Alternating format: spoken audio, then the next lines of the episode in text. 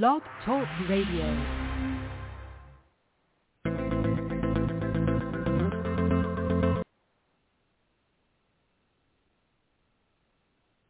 All right, everybody, welcome in, welcome in. It is Tuesday night, so you know what that means. It is time for Voiceless to Victorious. And this is Dr. Marcy, and we are here tonight um, with a very serious subject, um, but one that I feel like is very, very necessary. So as I welcome you, and this is Dr. Marcy with the uh, Doc- America's Voice for the Voiceless. And each week when we get together, you can always expect the conversations to always be transparent. And for some, they may be even a bit uncomfortable, which is probably going to be the case with our subject matter tonight. But it's always my wish that what's said here uh, inspires you to grow through your d- discomfort. And as always, I want to ensure you that this is a safe space to bring your whole authentic self to. My guests each week have successfully fought their demons um, and continue to um, battle towards healing. And they have found their voices and they're actually entering into a state of empowered independence. And so I humbly come before each of you tonight with the intention that something will be said tonight that will empower you to either begin or continue to make sustainable changes in your own life and your relationships um, and begin to proceed along your own personal journey to go from voiceless to victorious. Um, I always, every week, I ask God to use us to have the conversation that you need to hear, and I thank him tremendously for this platform and the opportunity to become a conduit for healing. Um, just as a reminder, um, every week the phone lines are open. They remain open for the duration of the show. And so if you'd like to call in with comments or questions, you can do so. Um, that number is 914-219-0880. And on that note, um, I am about to introduce and welcome in tonight's guest. Um, a very, very special friend of mine. Um, I've grown to know her and to love her for her humility, uh, her transparency, and she has one of the most giving hearts of anybody I've ever met. Um, and Miss Lisa, I thank you for trusting me to walk with you this evening as you open up the vault and share your story. Um, and I know some of them for the first time publicly. Um, so tonight my victoriously courageous guest is Miss Lisa Halls, and she is a three-time best-selling author. She's traveled around the world um, to spread her message about being a survivor of domestic violence and suicide. Uh, she shares daily inspirational messages, bringing hope and light to others in their times of darkness. Uh, she shared the stage um, on numerous platforms using her voice to remind other people that they're not alone. You're not alone. Uh, Lisa has a unique ability to liberate women, especially from especially working with domestic violence survivors, and they're and she re- helps release them from their old stories and the beliefs um, by helping them to write new stories and creating new endings. So together she works to craft a life worth living, one with power, passion, and purpose. So y'all please welcome in to the building Miss Lisa Halls. Miss Lisa, hello. Hello. How are you tonight? I am fantastic and I am so, so, so happy for you to be on here tonight, for you to be willing to have this um, conversation.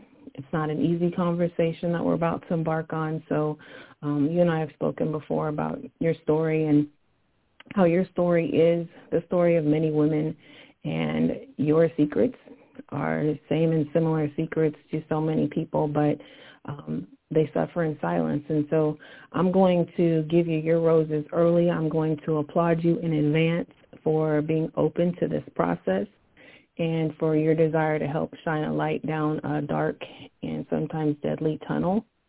Um, so thank you, thank you, thank you. I appreciate you, and I truly, truly believe that someone is going to be changed by your story tonight. So welcome. Thank you. Thank you. And thank you so much for this opportunity to share this space with you and and allow my voice to be heard. So I'm excited to break down some walls and and hopefully shed some light, like you said, to others who are struggling in their darkness, and hopefully be able to have the strength to find their voice and and know that they aren't alone. Um, so thank you again. Absolutely, it's definitely definitely my pleasure, my honor. Um, and you know, I know that this wasn't one of the things when you woke up at the beginning of the year and you said, "Hey, let me just go public and tell all my whole story." so, um, I thank you. It, it takes a lot of courage to to speak your truth and to tell a truth that um, even people who maybe know you and maybe know you quite well um, don't necessarily know about you. And so for that, I thank you. So I am going to stop talking and I'm going to turn the floor over to you and just ask that you kind of share with us your background. I know you have, you know, we've talked about domestic violence, we talked about suicide, um, we've talked about self-harming, so lots and lots of things.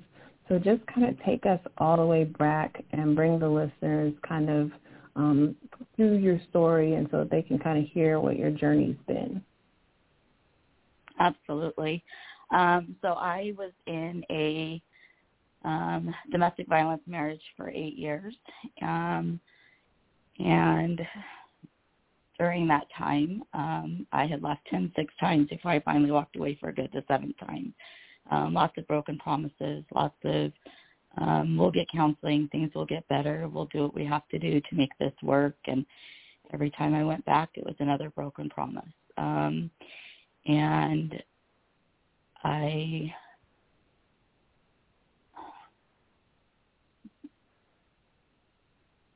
Um, I stayed in the relationship and the marriage um, because I didn't want another. This is my second marriage. I didn't want another broken family. I didn't want uh, my kids to go through that again. And and if I would have known then what I know now about the damage that not only did it cause myself, but it caused my family um, and my children, I would have left the first time and never returned. Um, and I thinking, you know, um my mom did it. My mom did it for 12 years. Um she stuck around with it for 12 years and if she could do it, you know, then who am I to to get out of it? Who am I to walk away from this? Um and so after I had left my marriage, um I didn't really know how to handle it.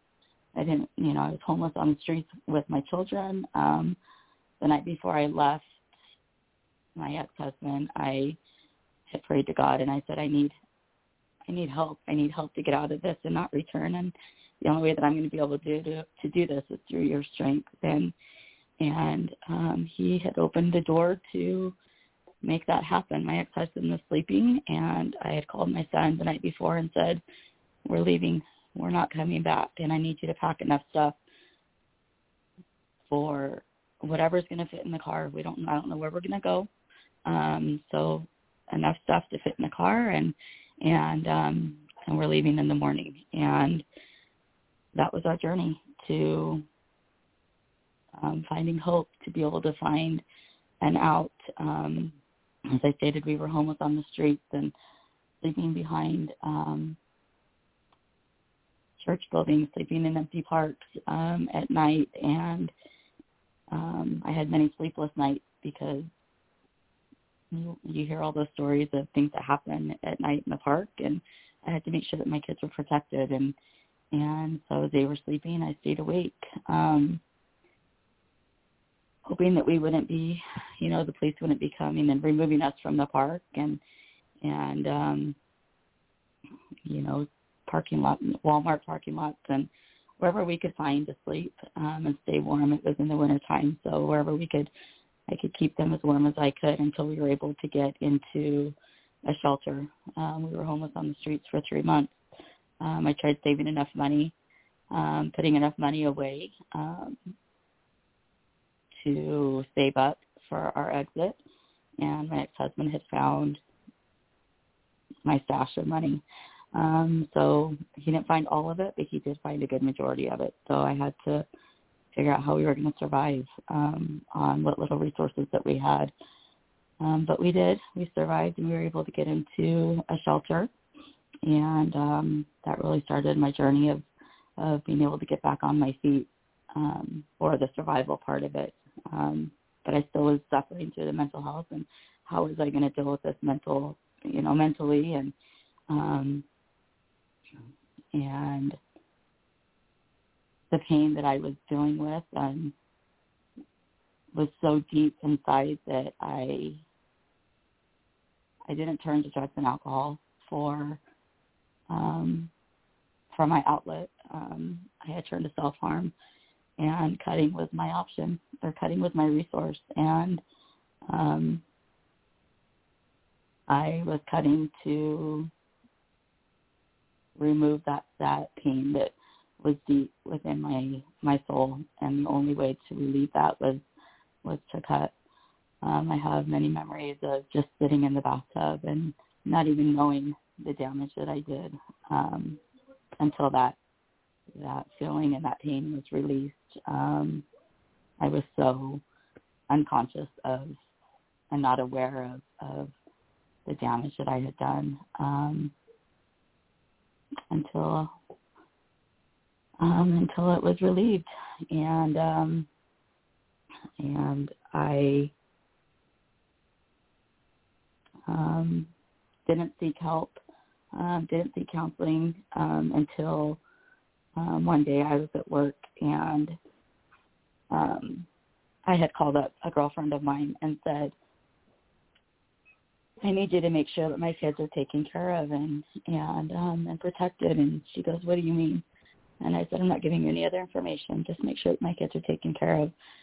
Um and I had a plan. My plan was to go home and and go into the bathroom and in my life. I was done. I was done fighting. I was done dealing with it. Um, you know, my kids being in and out of the system and and um they had their resources that they had turned to and and um being a single mom trying to balance it all and two jobs and everything else I was tired I was tired of fighting and um and I remember the police coming to knock knock at the door and um I had come out and they said, Is everything okay? And I said, Yep, everything is fine. And they said we had a wellness check um phone call and um looking at your arms, everything is not okay. I said, I'm fine. And they said, um, we're going to take you to a place to get some help. And I said, I'm, I'm not going. And they said, well, you have two choices. Either you can go with us voluntarily to a place for 48 hours, or we're going to take you to the hospital, and that's where you'll be for two weeks. Um, and so I chose the 48 hour option and ended up being admitted into community bridges and that was literally the best thing that's ever happened to me. Um, so it's still a fight every single day. Um, to this day, it's still a fight. Um, I haven't self-harmed in, in two years, um, but I'm still triggered. I still have those urges. I still have the urges of ending my life and just being done. But what keeps me going is my kids. My kids is what keeps me going and what keeps me fighting. Um, so through all of it, I've just learned to reach up and reach out and and um, find that circle of find that circle of trust. It's been it's been hard. You think that you can trust someone and you break that trust, and you're back to square one, trying to find who it is that you can really trust and reach out to in the darkest of nights. But I'm grateful for who I have in my life and for that circle of, of people that I'm able to reach out to.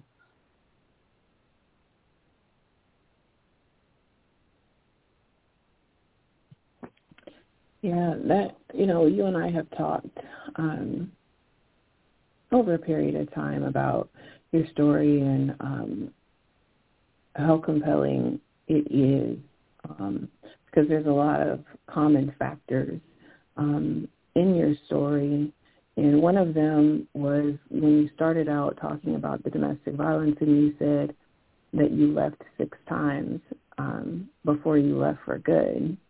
And, you know, just that piece alone, um, I think a lot of times women, we, um, myself also being a survivor, myself also should should have left before it got to the point that it did in my relationship as well.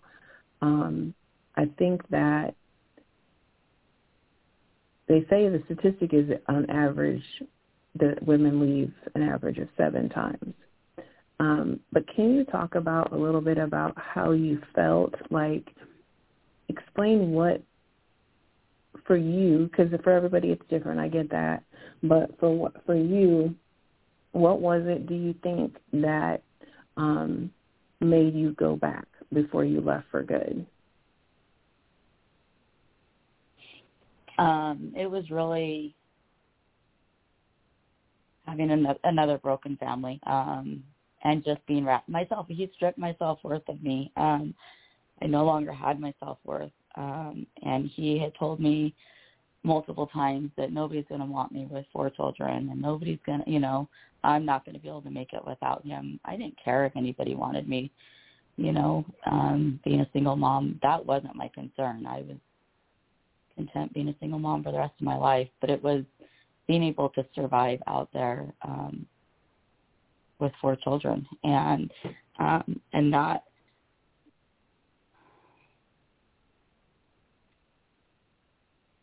um, just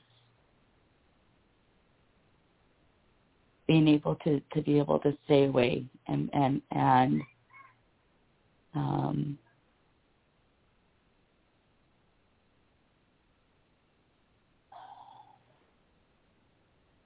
Was he abusive to you and the kids? Go ahead. I'm sorry. Uh, oh, was I was just going to ask, was he abusive to you and the kids, or was all of the abuse centered on you? Um, he was abusive to me and my children. Um,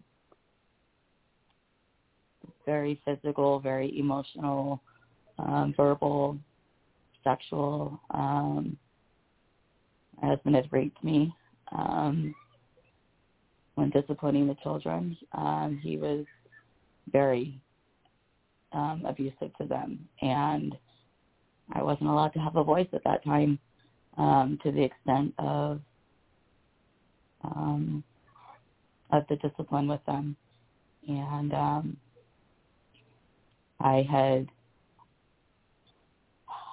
so my children, three of my children, four of my children, three out of four of my children were um, raped and molested by my stepson. And I had called the police numerous of times. Um, I had called CPS numerous of times to get the help and get the resources to leave him.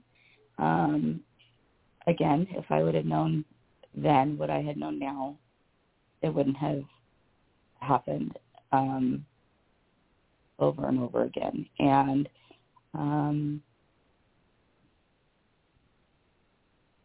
when CPS had come to my house, they had told me, they had called me and said they were coming. And I told them, I said, if, if you have any questions for me, um, call me after because I will not be allowed to answer any questions um, when you're here. Um, and their response to what my stepson had done to my children was put an alarm on the door. Put an alarm on the door so anytime he opens the door, the alarm will go off. Let's not remove him from the situation or anything because every time I tried to leave, my ex-husband would take the keys from me. He would he would lock the door. I wasn't allowed to leave. Um, and when I was able to get away, he would find me every single time. Um, and so I had to leave when he was asleep. That was the only way that I could do it was leaving when he was asleep. Um, and looking in my rearview mirror and hoping that he wasn't going to wake up and come and try to find me and and um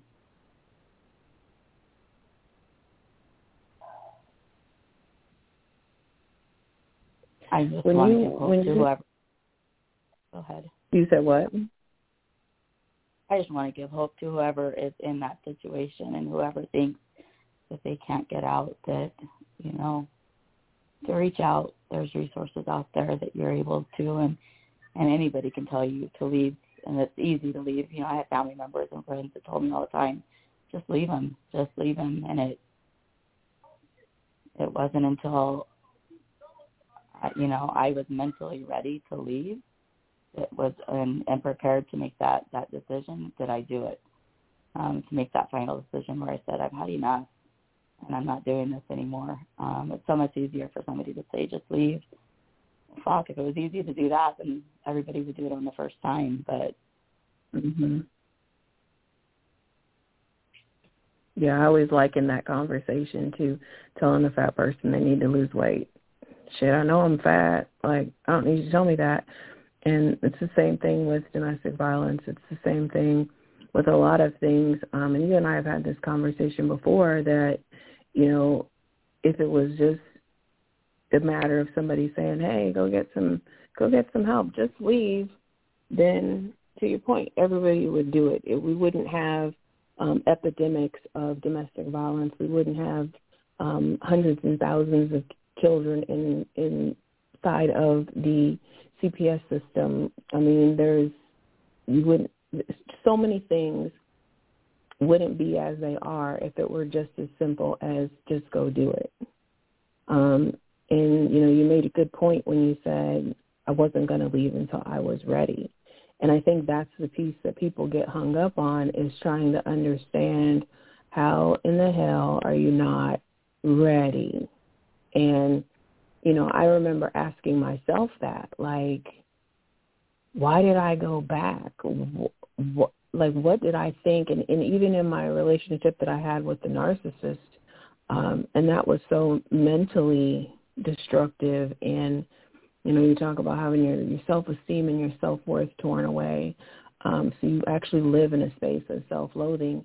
And I don't think people get that when you reach that point – there's no vision for something else. There's no vision for any other opportunity. So the concept of leaving doesn't even sound like it's really possible for you. Mhm. And That's so, why we you know, keep going back up. Even, you know, and I, and I've said on previous shows too, you know, um, one of the things that we go back for is because all times aren't bad times. Um, and so you kind of hold on to the good times. You hope those good times will turn into more and more good times and that the good times will last. And in, inevitably that's not the case. That's not going to be the story because abuse doesn't end on its own. Someone has to make choices. Um, they have to choose to stop abusing or you have to choose to extricate yourself from the relationship and the situation. It doesn't fix itself without a lot of work. Um, I think, you know, when you talk about the kids and what happened to them, were you, so you, I'm trying to connect the dots between you leaving him and when you became suicidal. So that was after you had already left at that point, right? You were out out of that relationship, right? Yeah, I was out of that relationship. Um okay. Mm-hmm. It was my um my ex-husband had called me one day and what started my my journey of of cutting was and self-harm was my ex-husband had called me one day and said, um, we just got the results back from um, how many times um, my daughter had been raped and molested and the extent and the details of it. And um, I literally dropped the phone and went to the bathroom and I just fell to the floor. Um, why he felt the need to tell me um, any details like that, I have no idea. Um, but literally, I don't you think you know? I'm sorry. I was saying, do you think that you needed to know though what she's I been did. through? Yeah, no, absolutely. I definitely needed to know for sure. Um,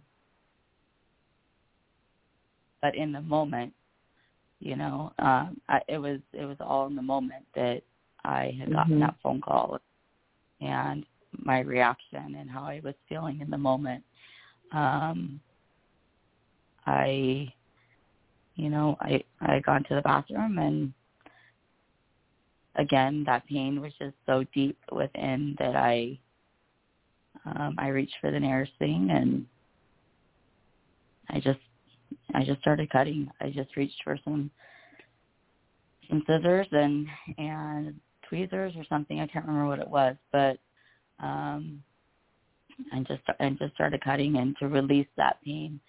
Um um and tried getting, you know, I tried getting my daughter help and tried getting counseling and and my other kids as well. Um and unless you're open to it um and receptive to it, it's you know it's I don't know. It you have to be ready. You have to be ready for to to be able to talk to somebody and be able to be vulnerable to a counselor and and they just weren't ready for that space. Um, they weren't ready to for that space of vulnerability and and um, to have that outlet at the time. Um, and all I could do is, you know, once I finally left, was provide that help and and safe place for my children and and um it was hard. It was hard. Um because my kids didn't turn to self harm they had turned to other things you know they turned to drugs and alcohol and they turned to um getting in trouble with the law and stuff like that. And and that was their outlet at the time. And and um and now they're doing amazing. My kids are doing awesome and and thriving and and um you know clean and sober and everything. And so um so that was their way of coping. So when you were um so CPS got involved and how, so how did that process go when you um you said you were you, your family was homeless for 3 months um until you were able to get into a shelter? Talk about that process and kind of what struggles that you faced and like was did you was was was CPS not available? Like I, I'm trying to understand. Like it seems like they came in to intervene at one point, but then when you're homeless on the streets and your kids need a roof over their head, where where was that what was that process like?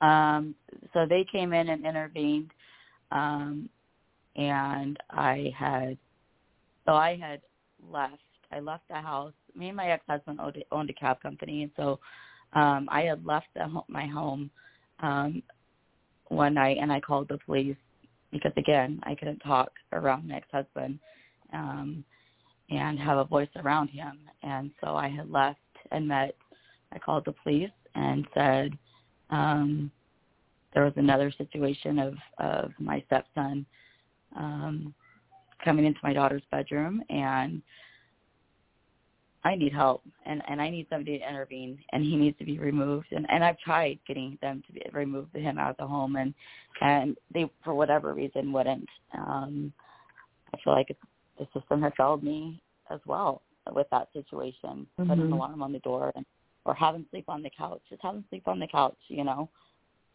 And Wow. um and so right right.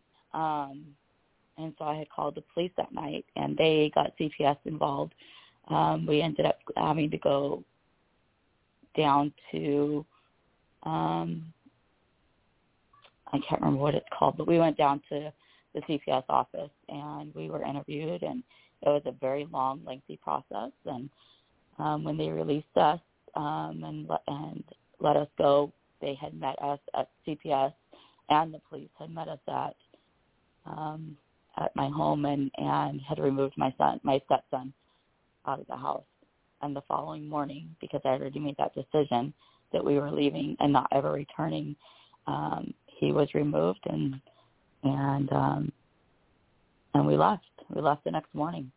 Um, and so he didn't get any charges on him. Um, he, uh, yeah, he was put away into, my stepson was put away into um, some kind of rehab facility or something. Um, I wasn't really involved with that.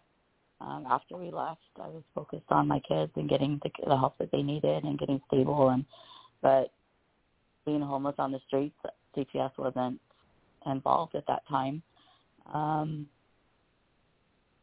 because I was driving for the cab company that me and my ex-husband owned. Um, I no longer could do that because he had removed me from all the insurance the day that I left. Um, the next day he removed me from everything, um, took me off the insurance and everything else. So I wasn't working, so I was surviving off of the income or the the money that I had put away. Um, mm-hmm. And to be able to make sure that my kids were fed and we would take showers and not showers, we would, you know, sponge baths and stuff at QT bathrooms and whatever we had to do for to survive. That's what we did for three months until we were able to get into Save the Family and there was an opening at at um not Save the Family, it was a New Leaf shelter we were able to get into and then from there we were there for three months and then got into um, Save the Family for transitional housing.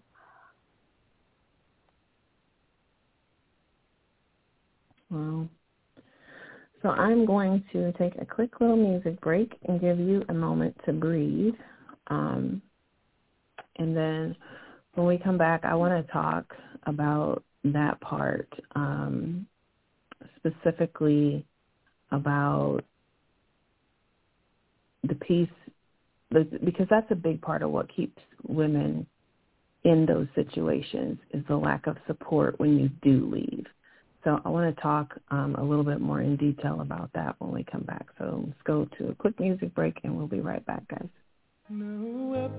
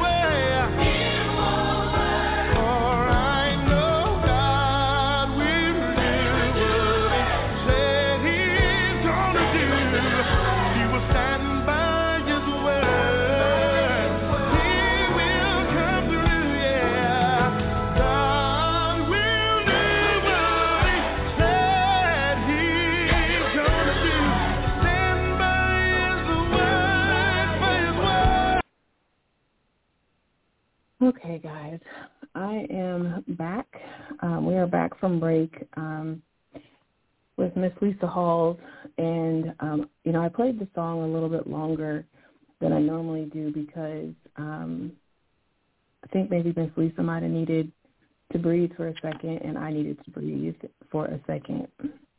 Um, and I think that song in particular speaks to the fact about our ability to overcome through faith.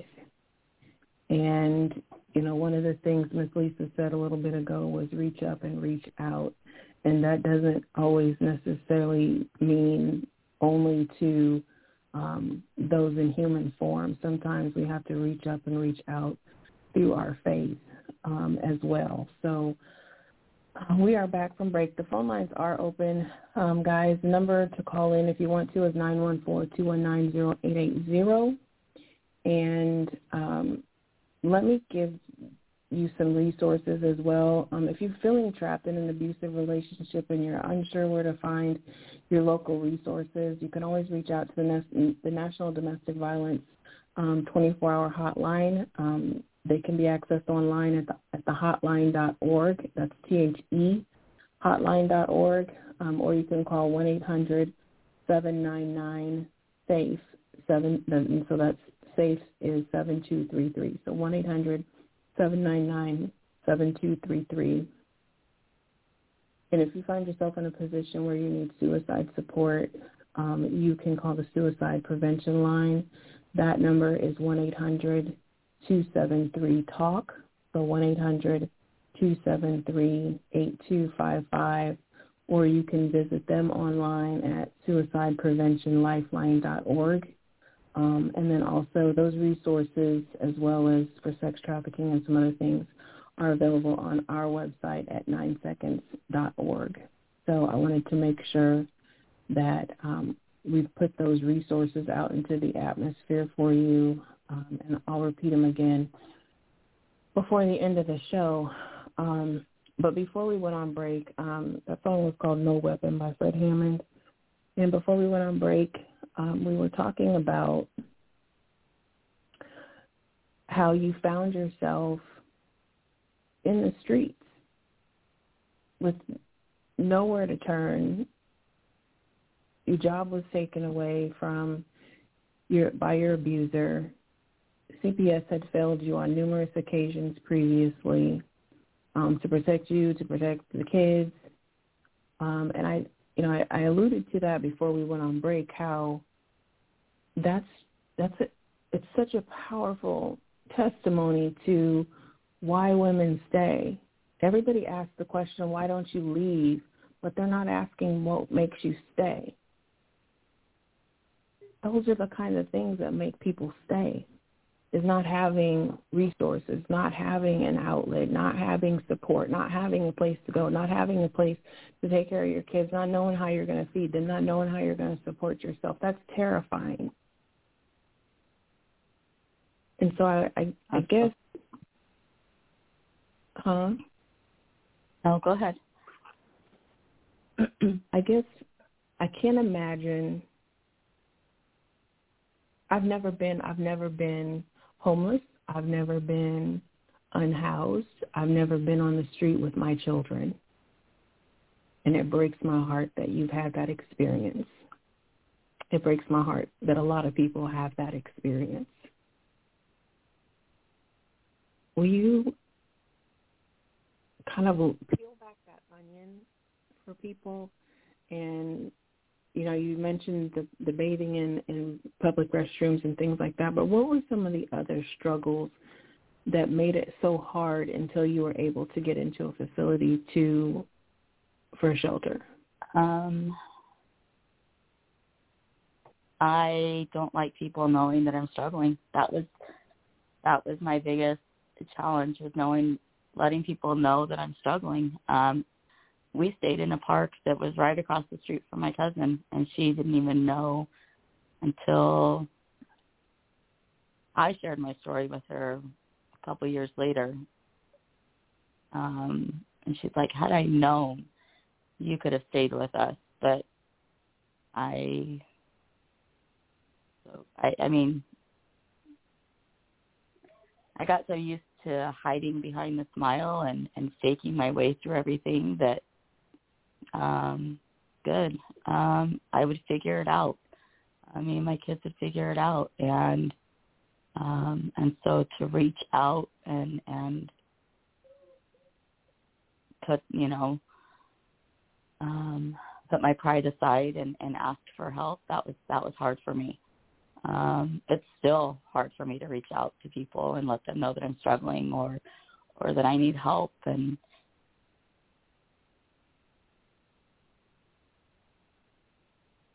I had a conversation with um, with a friend recently who um, I've known for years, and and um, every time that he would ask me how I was doing, I tell him I'm good. I'm good, and he always walked away with. He told me that he always walked away with the thought of, how is she really good? With everything that she's dealing with and everything that she's been through, how is she good? And um, um he said I was waiting for that day that you would you would break. And I had a breaking point with him and I just cried and and lost it and said I just can't do this. I can't I can't fake it anymore. Um but it's so hard for me to reach out. Um still to this day I have people you know, I have friends and family, you know, if if you need someone to talk to or you're struggling at night, just reach out and it's hard. It's hard to let people know that that you're struggling. It's hard to let people know that you're not strong anymore and that you can't do it and and um if people are given just a couple of words that they can text to somebody um you and I had a conversation recently um and I told you that I've been struggling and and he said just text 912 because if you text 911, then the police are going to be notified that 912 we need to talk or just a code word. Um, I can't tell you how much that has has saved me um, and how much I reflect back to that. Um, so that's why that's why we were homeless for so long because I was I put my pride aside and I didn't want people knowing that I was struggling.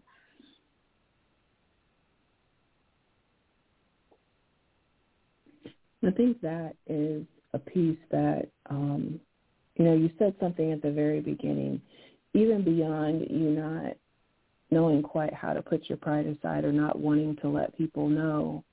Um, you said in the beginning that I just lost my train of thought. oh my god, like I'm so emotional right now, like you have no idea. Um but you you were talking about um you know when you when you leave and it's it's not necessarily about the pride, but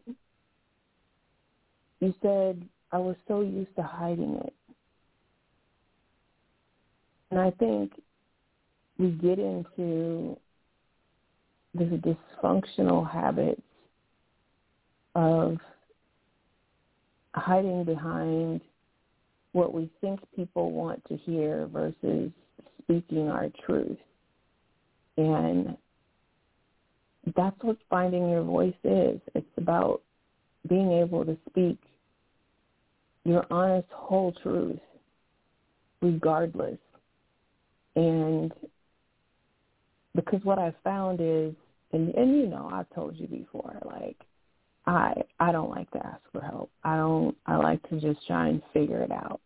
You know, I got good friends who like if they can't find something in the store, they're like, Hey, excuse me, where's this at? Me versus me, I'll walk around for a half hour looking for it before I will ask for help. So I totally get um I totally get that, but I think that that's one of the things that with domestic violence and with you know suicidal thoughts and with depression that we get so used to and so accustomed to wearing the mask and putting on the smile. Like I told you before when you know because you and I met on social media and I would have never in a million freaking trillion years imagine that your story is your story and your secrets are your secrets.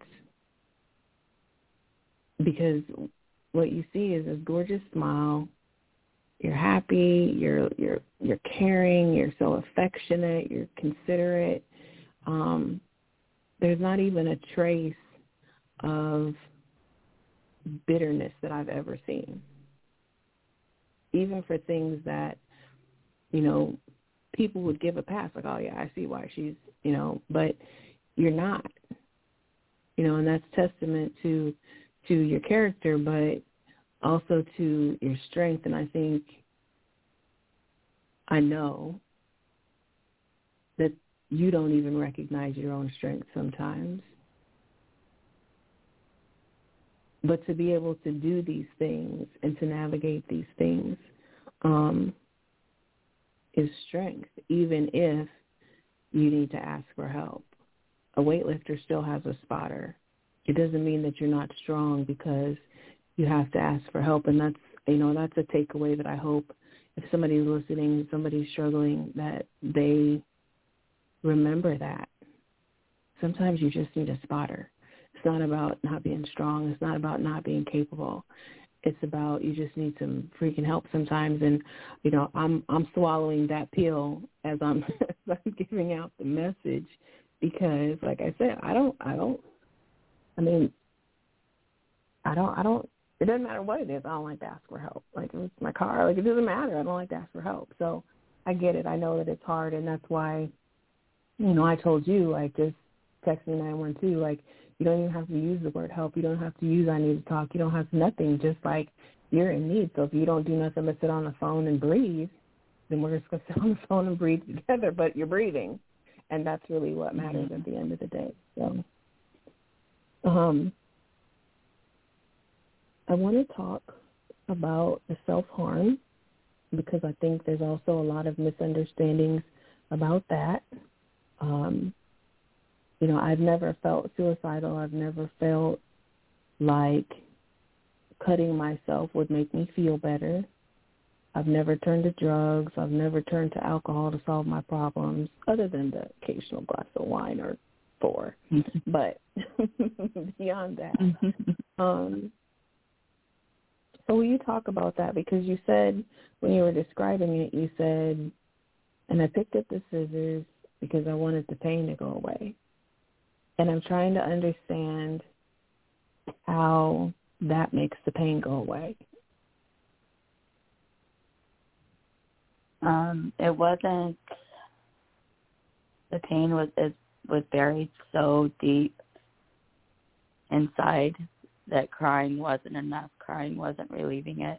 It didn't matter how much crying I did. Um, it was not relieving it. Um, and so I I actually had turned to um, just keeping razor blades hidden, not just, but keeping razor blades hidden, and that was my source. Um, I would go into the bathroom and I wouldn't do it in front of my kids. I wouldn't do it um, out in the open. It was always behind closed doors, and and um, it was cutting until that pain no longer existed deep inside. And now I'm having to focus that pain on the damage that I've just done um, because the pain was so deep. Um, that pain from cutting had no resemblance to the pain that I was feeling and that I wanted to release.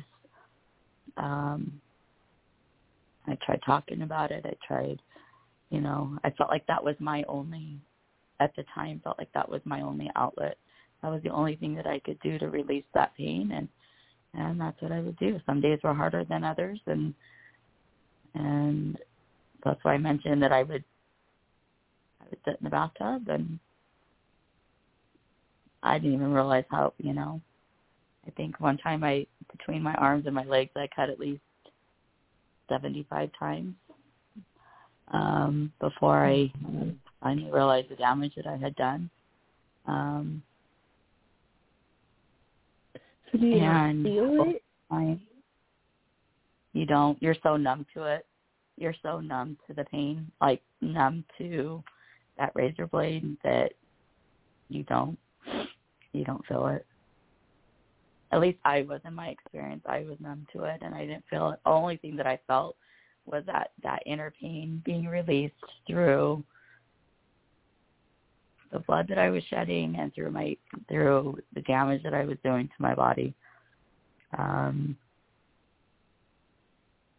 and then over the years realizing that there's other sources, there's other outlets to it and and seeking help and seeking counseling and therapy and um, am I still triggered to it? Absolutely. Um, but I can't tell you, I can't even count how many relationships and friendships I have lost. Not even intimate relationships, just friendships and, and relationships and people who have left my life because of self-harm. And um, so it's building up that circle of trust again. You think you can you can um, trust somebody with your darkest of secrets and they find out and they turn their back on you. Um,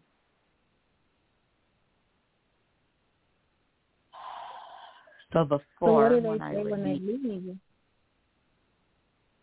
it, they can't handle it. It, it they can't. It, it's too much. They can't. They're not. They they can't even.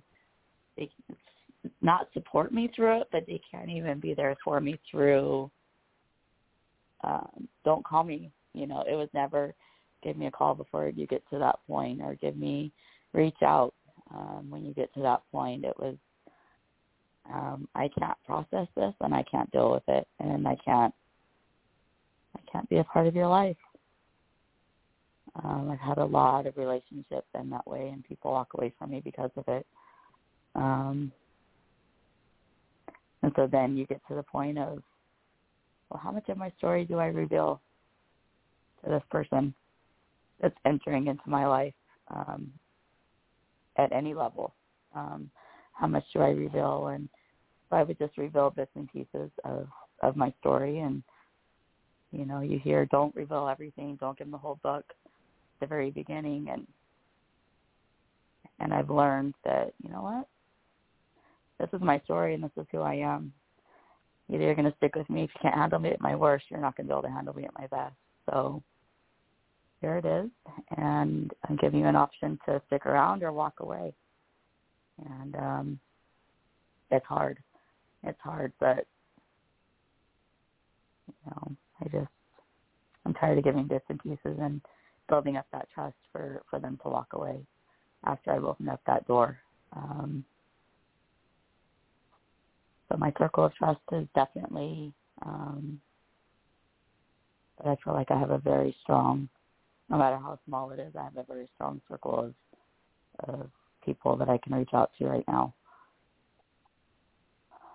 And that's why I encourage people to reach up and reach out before that backpack gets too heavy that you can't that you can't carry it around anymore and and don't wait for those rocks to become boulders. Reach out when you're having pebbles in your backpack. Reach out when you just have those small rocks in there.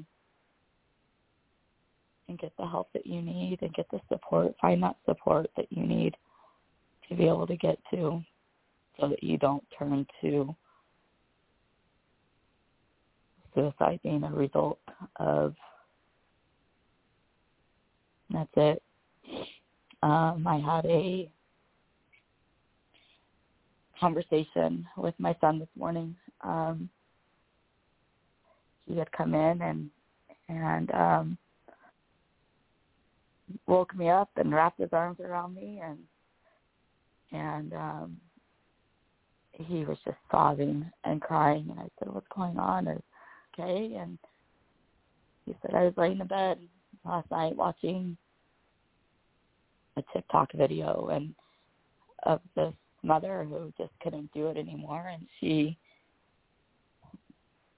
drove off a runway into a lake and she wasn't her body wasn't found for four years and that took me down a rabbit hole and I just couldn't imagine um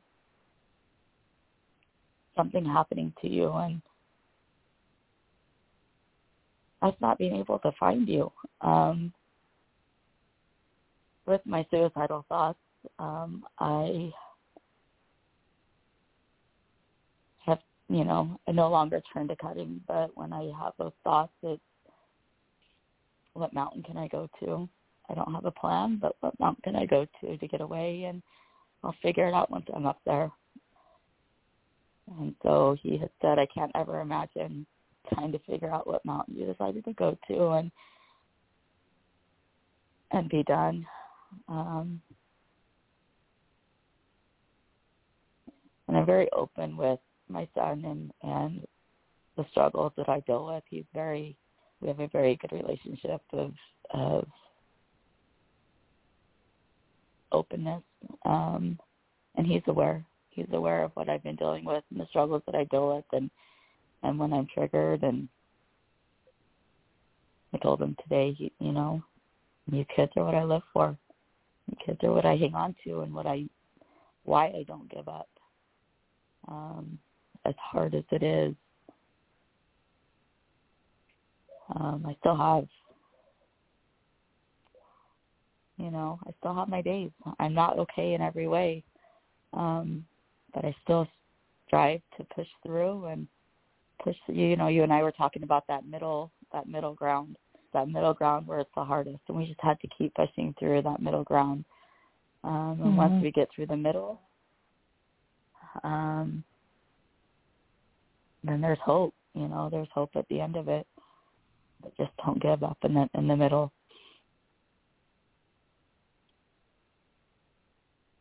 Yeah. Um, to that point, that whole conversation about it being so hard in the middle, um, everything we do is hard when you're in the middle of it. Every obstacle that we face, every struggle, every, for lack of a better term, probably a poor choice of words, every mountain that we have to climb, um, it's hard in the middle. But if we can get through that middle part, that that, and even if it's just a day, if we can get through that day to get to the next day, and then on that day, just focus on getting through that day. Pretty soon, you're not in the middle anymore and you can start to see some light at the end of the tunnel. But that middle that middle time is hard and you know, you and I have tried I've tried to understand um, and that's part of the reason why I'm doing a few episodes um, really targeting um, the conversation surrounding suicide because as much as I understand healing and as much as I understand and study mindset and behavior and things like that, I've never um, experienced a thought that said suicide was my best option. And I don't I don't know why that is. I don't know why some people have the thought and some people don't have that thought. Um, but you know, you and I have talked in the past too about how people have tried to. I mean, because you kind of you're left to second guess what somebody was thinking or what somebody was feeling in absence of them leaving some sort of an explanation. But even leading up to um, the choice to commit suicide, that dark place, and I think that's how you often refer to it is is you know I I just go to a dark place.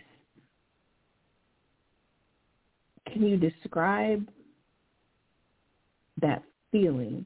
Like, is there something in that feeling that somebody would know or could say or do um, that can reach you when you're in that dark place?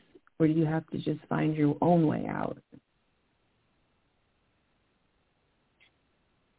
Um, there's been times that I've had to find my own way out of it. Um, I've I've learned to I've really learned to not not just I mean my circle of trust, but but I there's always one at least one person that knows that um that I'm there, that I'm in that dark place. Um you know, it, it's you said taking it day by day and sometimes it's it's as little as breath by breath um, sometimes taking it day by day mm-hmm. is way too much. And thinking, how am I going to make it throughout this day? How about if I just get through this next breath? Let me just stop and breathe and get through this next breath.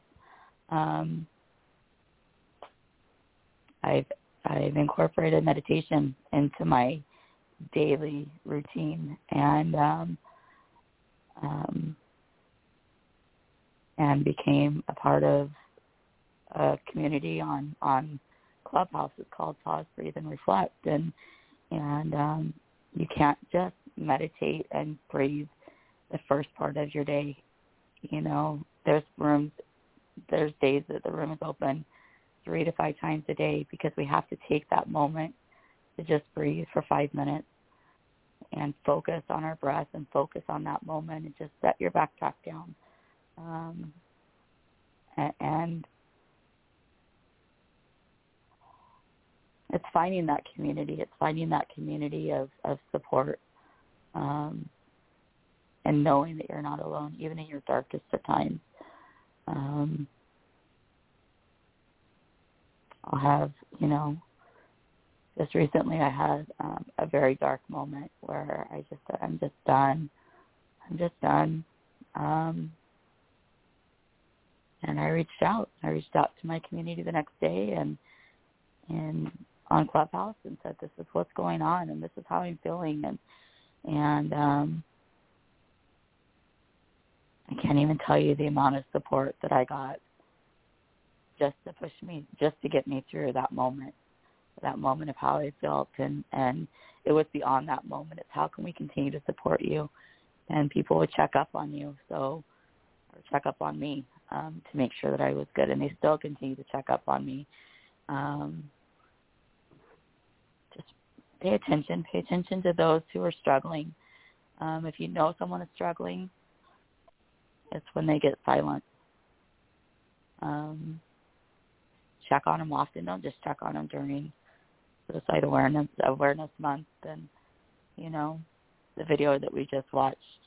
Don't check on them in in May and in November. Check on them all the time um, because it's when they get silent. It's when that's when I am at my darkest moment. It's when I get silent, and um, and so it's just reaching up and reaching out, and knowing that I have the ability to rise up from this and rise up again and again and again, no matter how many times I fall. Um, I just continue to get stronger and stronger through it, to be able to have my voice to be heard, to be able to speak out about it and give others hope that there's so much more than just those thoughts that are racing through your mind and in that moment.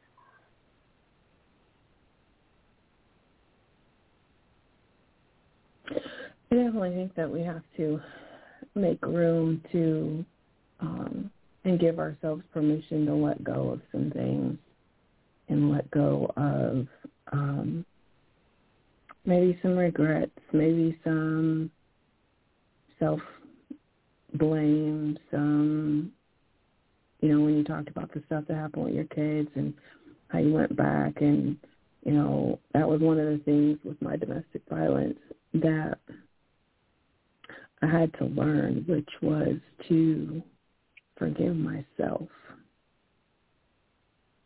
And because it's easy when you're when you're it's so easy to beat yourself up.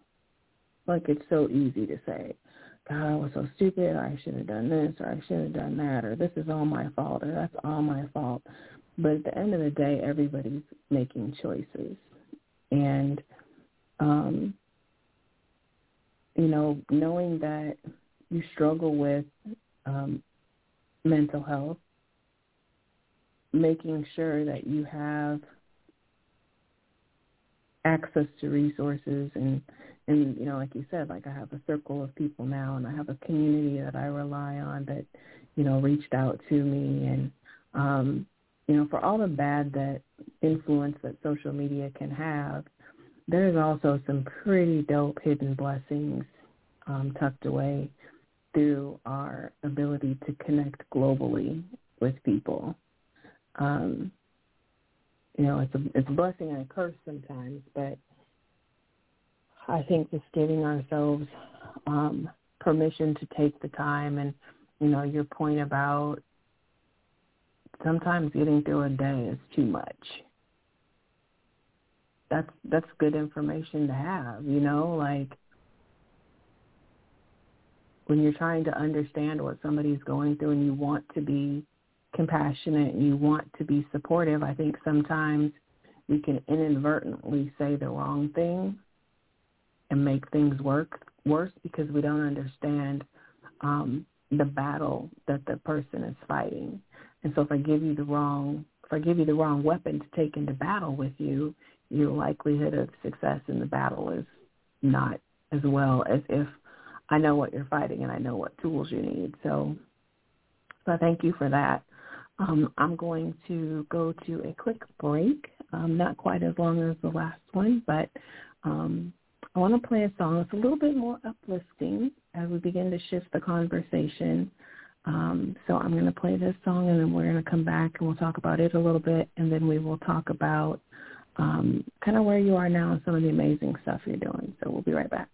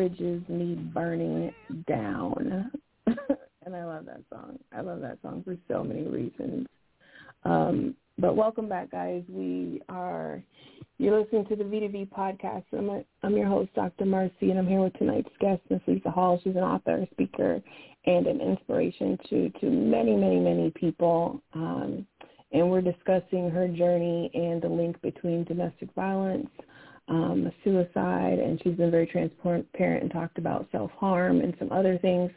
So we're about to shift the conversation. But again, if you are um, in an abusive relationship, you need to know where local resources are. The National Domestic Violence Hotline number is 1-800-799-SAFE. That's 799-7233 and the website is thehotline.org.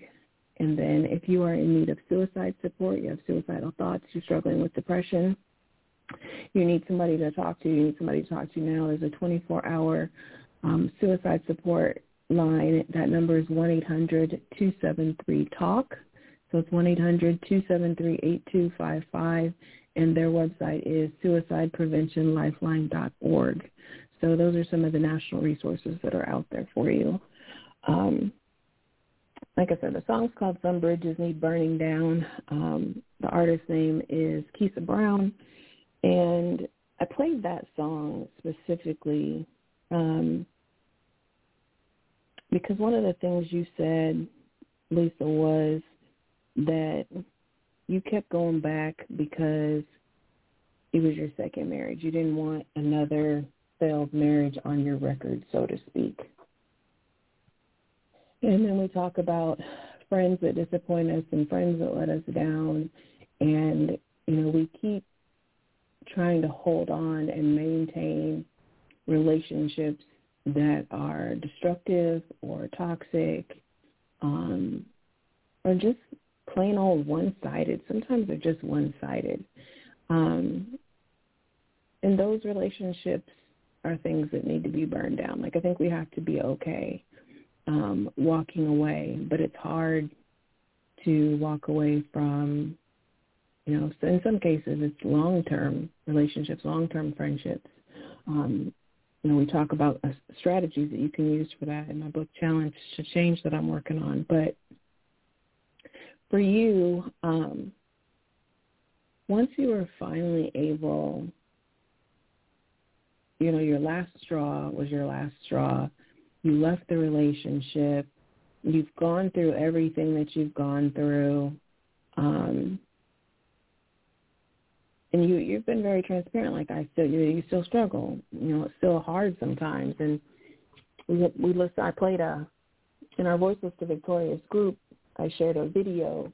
Um, it was a young lady. She's on Instagram under as Nightbirde, but she sang a song on America's Got Talent um, called um, "It's Okay," and she talks in the song about um, you know sometimes we lie to ourselves. Like I tell myself I'm all right, but maybe I lied. And she talks about how um, her battle with um, cancer, and she shares that at the end of the video she shares that she's been given she has it on her lungs, her liver, and somewhere else and that she's been given a 2% chance to live. And her words were, but isn't that amazing? 2% is not 0%. So I still have a chance. I still have a shot. And she said, I'm not okay in every way because the, the Simon and, and, and the judges were like, so you're not okay. And she's like, well, no, not in every way, but I'm all right. I'm okay. And if we could take that energy and bottle it up to be able to say, I'm not okay in every way, but I'm going to be all right. I'm I'm I'm going to it's okay. I still got two percent.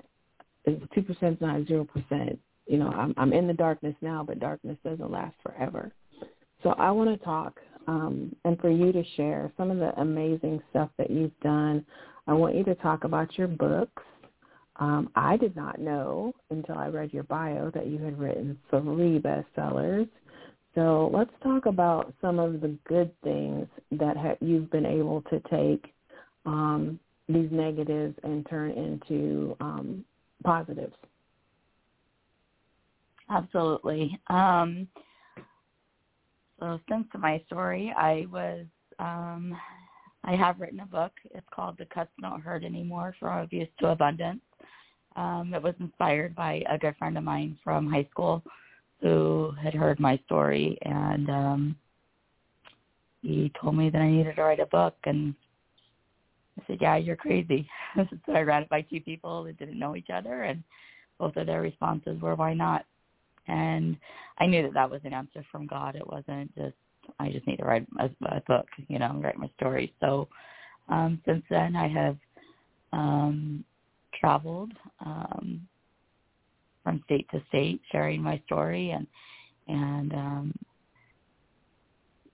sharing the stage with other authors and and um, and I've got other books that I'm going to write. I don't have a title right now, but I do have other books that I am um, in the process of, of writing and and just expanding my voice and allowing it to be heard on on all platforms. Um, I have other podcasts that I've been invited to uh, be a, a part of their podcast as well, sharing my story and and I'm just going to keep talking. The more I talk, the more it's healing for me and reminds me to keep going as well, even in the, even in the darkness. That no matter how dark it gets for me, um, I'm reminded often that I'm not the only one going through this. And the more that I share my story, the more that others find their voice as well, um, whether it's publicly or just with me, letting them know that they're going through something very similar. Um,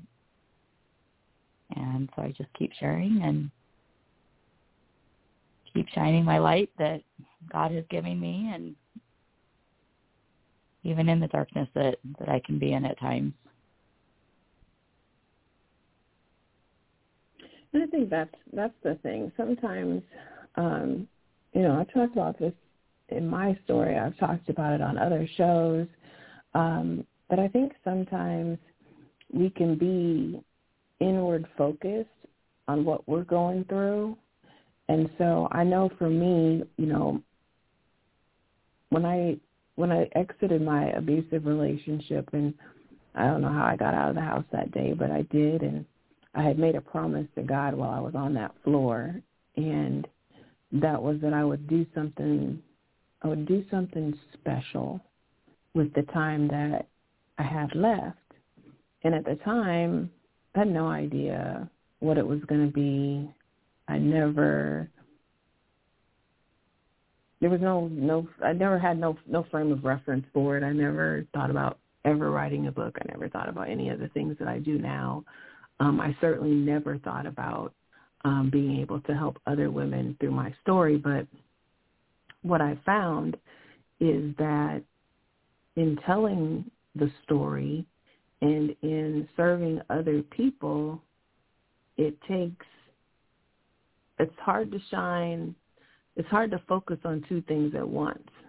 So if I'm focused on service, I wasn't focused on woe is me. I wasn't focused on my uphill climb. I wasn't focused on the bruises on my face or the bruises in my soul. I was I was serving somebody else and realizing that a lot of people are just suffering in silence. And that's why this podcast is here so people don't know that they don't have to do that. And people think that they're the only ones and letting them know that they're not the only one. Um, so when you said about, you know, writing the book, talk about that process because I know for a lot of my author coaching clients, that's one of the biggest hurdles people have to get over is believing that they can write the book believing that anybody wants to hear their story. So talk about what that experience was like when once somebody said you should write your first book. What was your what was what did you do? How did you handle that? Um, my first thought was, how am I going to do it, and where do I start? Um, so I immediately um, started surrounding myself with um, other authors and reaching out to other authors on Facebook and and through my um, through my circle of, of, of people. Somebody always knows somebody, and and um, so just getting insight on that, and then people you know often ask me as well, well, I want to write a book, but I don't know where to start. You just start. You don't worry about the you know you don't worry about grammar. You don't worry about where everything's going to go in your story. You just write. Um, and I, every night I would um, set a time from 10 p.m. to 2 a.m. and I would just write. And I always made sure that um, as long as God was pouring into me, I was writing. Um, it didn't matter how many late hours I was up, but I was writing until this book was finished because I knew that other people were could relate to my story and and um and that you know if who's going to break the silence if I don't speak up? So I had to be that voice for others who are afraid to to speak up. And um my biggest takeaway from writing my book was making sure that I had people on board um during the process having to relive all of that all over again, that was hard. I had many nights of mm-hmm. of pushing through and not knowing if I was going to be able to get through that next chapter and get through that next part of my life and just having that support, you know, you've got this and you know, just pushing me on and supporting me through it. Um but literally just writing. Just write your story. So many people need to hear it and and there's always going to be somebody out there that can relate to your story. Um, and um, one of my mentors had said to me one time, he said, "Why are you procrastinating with writing your book?" And I said, "Cause I don't know what to write next, and I'm not. I don't. I just. I don't know. I don't know why I'm procrastinating. I just am." And and uh, one thing that he said to me was, "His life could be saved if your story was heard." That's all I needed and I continued writing, and, I, and that's how I finished my book. So anytime that I would write and get through those challenging times was whose life is going to be saved by telling this part of my story. And so that's why I'm so open now about sharing my story and and you know I I don't mask it anymore as far as when I when I tell it. This is it's raw and it's real because somebody can relate to it, and I'm hoping that somebody's life even if it's just one person's life that I touch and can save, you're sharing my story, then my mission has been fulfilled. Yeah, and that that's so true um, about the, you know, when you, especially when you're telling your story and you're you're kind of writing, you know, it's it's all out there. Um, stuff people don't know, stuff you tried to deny, and so in that writing process, you're absolutely right um, when I wrote my first book, um, Journey to Find Your Butterfly Potential, my mentor told me before I started, he said, now, when you write this type of a book, you're going to hit a wall, is what he called it. And he said, um, so I need you to be prepared for what that looks like. And I remember telling him, um, I'm good. I'm healed. I'm I'm straight. Like I'm completely comfortable telling my story until you got to write it, and until you get in your own head about somebody's gonna read it. Somebody's gonna like if you're telling your story, like if I'm public speaking, it didn't bother me to tell my story because I could look in the audience and see who was there. I could look in the audience and if I needed to modify something or if I needed to leave out a little tiny detail or, you know, I could control, I could control what was told based on who I'm speaking to. So I'm I'm writing the narrative to send the message that I want to send. But when you're writing your story in a book, you lose all control over who has access to it. Because once it's out there, it's out there. And you're right. Yep. Like you have to have something like for you it was him saying who's going to be saved. You have to have something that gets you through that wall and makes you keep writing and then gives you the courage to push send when you have to send the manuscript to your editor or to your publisher. Yeah, that was challenging. Yeah, it is. It really is. Um, it's a challenge for a lot of people. And so, um, so you mentioned a group. I know that you're um, heavily involved in a group on Clubhouse, and um, talk about that a little bit. And you know, because that may be something. I know it's been a tremendous resource for you um, and a good source of support. So share the information about that, if you would, kind of with the listeners as well. Absolutely. Um, been a huge circle of support. Um, we no longer call, I mean, I call them my family. Um, they have just really embraced me and loved me with open arms. Um, it's Michael O'Brien is who runs the, the, the room and it's called Pause, Breathe, and Reflect. Um, and, um, and so he does it at seven. The first one's at 7:35 in the morning um, Eastern time, and and then he'll he'll do he'll schedule the rooms throughout the day. So some days he does three rooms, some days he does five rooms um, throughout the day. But he just allows you to be come as you are and um, and just be. Um, we laugh in there, we cry in there, we we you know if you feel like sharing what's going on you know, um, a happy moment or a moment that you're struggling in, then he allows you to do that. Otherwise, if you just want to be and and just sit there and listen, then you can do that as well.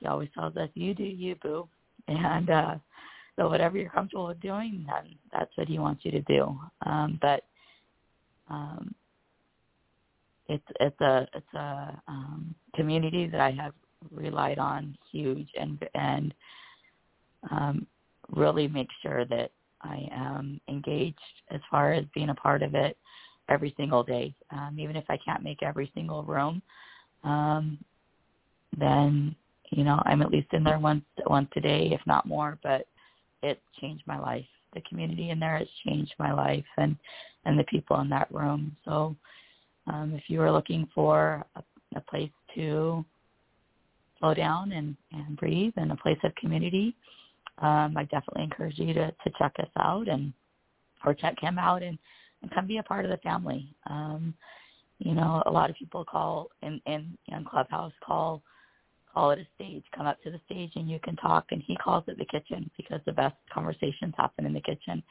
Or you can stay down in the living room where you're comfortable. Um, and you want to just come to the kitchen and be a part of us and just be, you can do that as well. But um, we welcome everybody with open arms and and support and love on you and meet you where you're at. No, I think that's great, and I've even stopped in a couple of times and kind of listened. And um, I haven't. Usually, I catch it after the exercises are done, but there is an amazing. Um, it, it seems to have an amazing amount of support and encouragement for one another. Um, and then we also have our Facebook group, Voiceless to Victorious, um, which we are building out um, in the same vein, just to really be, give people a place to kind of gather um, and be transparent, be encouraging to one another. Um, and uh, you're in that group as well, so people can connect with you there. Um, what's your social media handles so that if they want to reach out to you directly, that they can do that? Um, so on Facebook, it's just my first and last name under Lisa Halls, and on Instagram, it's My Voice is Real. Um, and you can reach me by email at myvoiceisreal at gmail.com as well. Okay. All right, and I'm going to play this song because this is you now.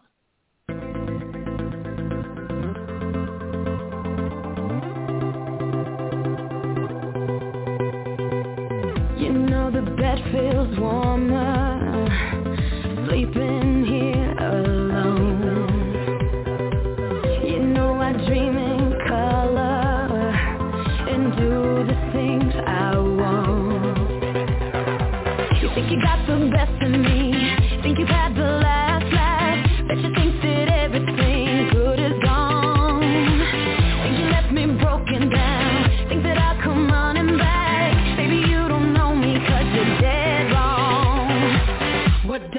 hell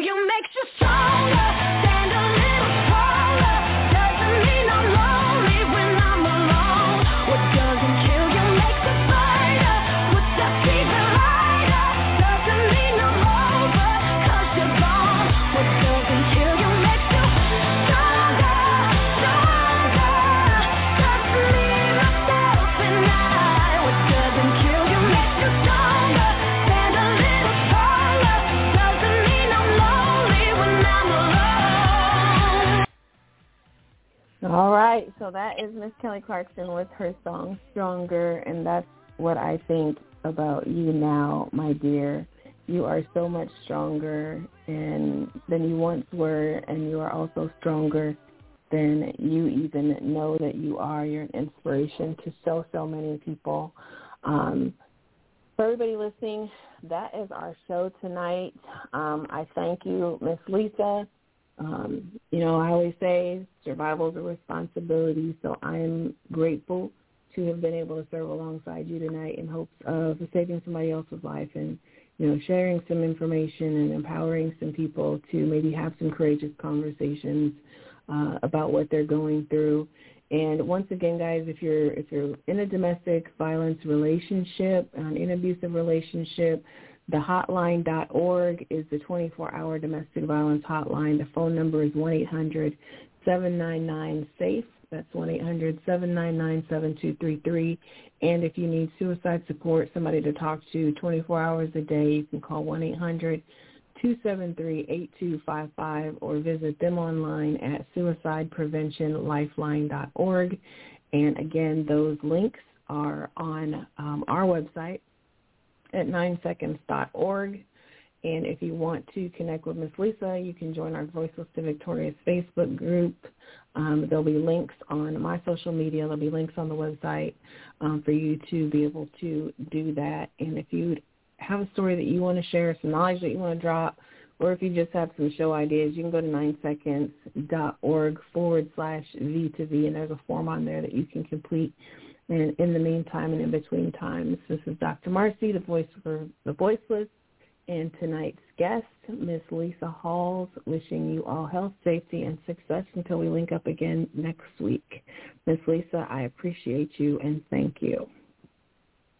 Thank you again for this opportunity, and thank you everybody else who who joined in and supported us through this movement as well.